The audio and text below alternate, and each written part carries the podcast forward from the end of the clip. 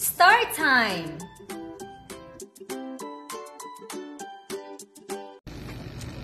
Hello mga bata! Andito na muli ako, si Sister Desily, upang ibahagi sa inyo ang kwento ng God being omniscient. Ano nga ba yung ibig sabihin ng omniscient? Ito ay tungkol sa Diyos natin na nakakaalam ng lahat ng bagay. Ibig sabihin, He knows the past, the present, and the future.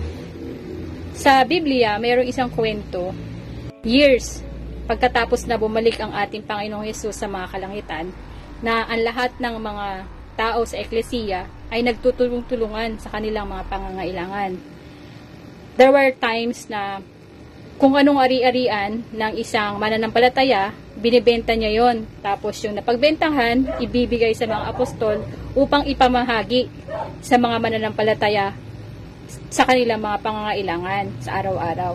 So, merong isang tao, pangalan niya ay si Barnabas, binenta niya yung bahagi ng kanyang mga lupain. At ang pera na kanyang nakuha mula sa pagbenta ng lupain ay ibinigay niya sa mga apostol. Lahat yon ibinigay niya upang matustusan yung mga pangangailangan ng mga tao sa eklesiya.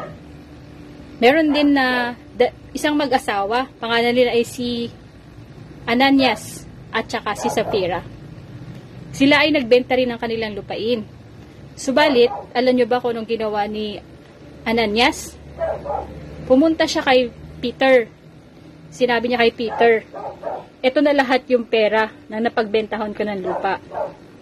Peter doesn't know kung yun talaga yung lahat ng pera na napagbentahan niya ng lupa. But God sees uh, kung nagsisinungaling sa Ananias. Kaya sinabi ng Panginoon kay, Ananias, kay Pedro na hindi yan lahat ng pera na napagbentahan ni Ananias. Dahil doon, nalantad kay Pedro na si Ananias ay nagsinungaling. Kaya sinabihan siya ni Pedro na maaari mo namang sabihin sa eklesiya o sa mga apostol na yung bahagi lang or portion lang na napagbentahan mo yung isi-share mo na pera para sa eklesiya. Subalit hindi niya sinabi yon. Ibig sabihin, nagsinungaling si Ananias sa mga apostol tungkol sa pera na natanggap niya. Kaya right there and then, uh, na-judge siya ng Panginoon dahil alam ng Panginoon kung nagsisinungaling siya. Right there and then, si Ananias ay namatay. So, ito na si Sapira, 3 hours later. Hindi niya alam kung anong nangyari kay Ananias. Ngayon, tinanong siya ni Safira, ay si Safira, I mean, tinanong siya ngayon ni Pedro kung magkano ba yung nakuha nilang pera sa pagbebenta ng lupa. Sinabi ni Safira na kung ano yung binigay ni Ananias na pera, ayun din ang amount ng pera na pagbentahan nila. So, right there and then din, ano, alam niyo kung ano nangyari kay Safira.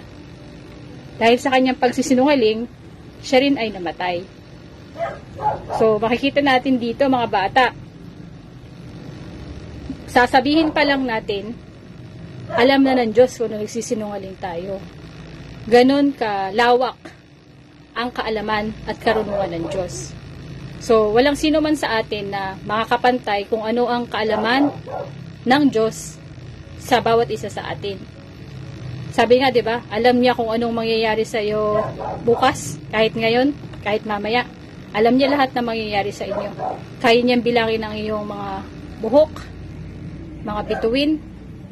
Kaya niyang sabihin kung anong pwede mangyari sa iyo ngayon at bukas.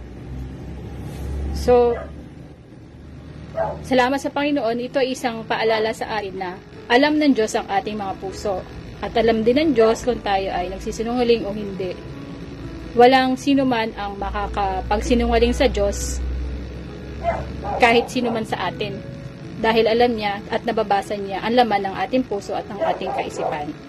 Kaya lagi lang nating alalahanin mga bata na sabi nga sa Psalms 139.4, Even before there is a word on my tongue, behold, O Lord, you know it all. Amen. Praise the Lord.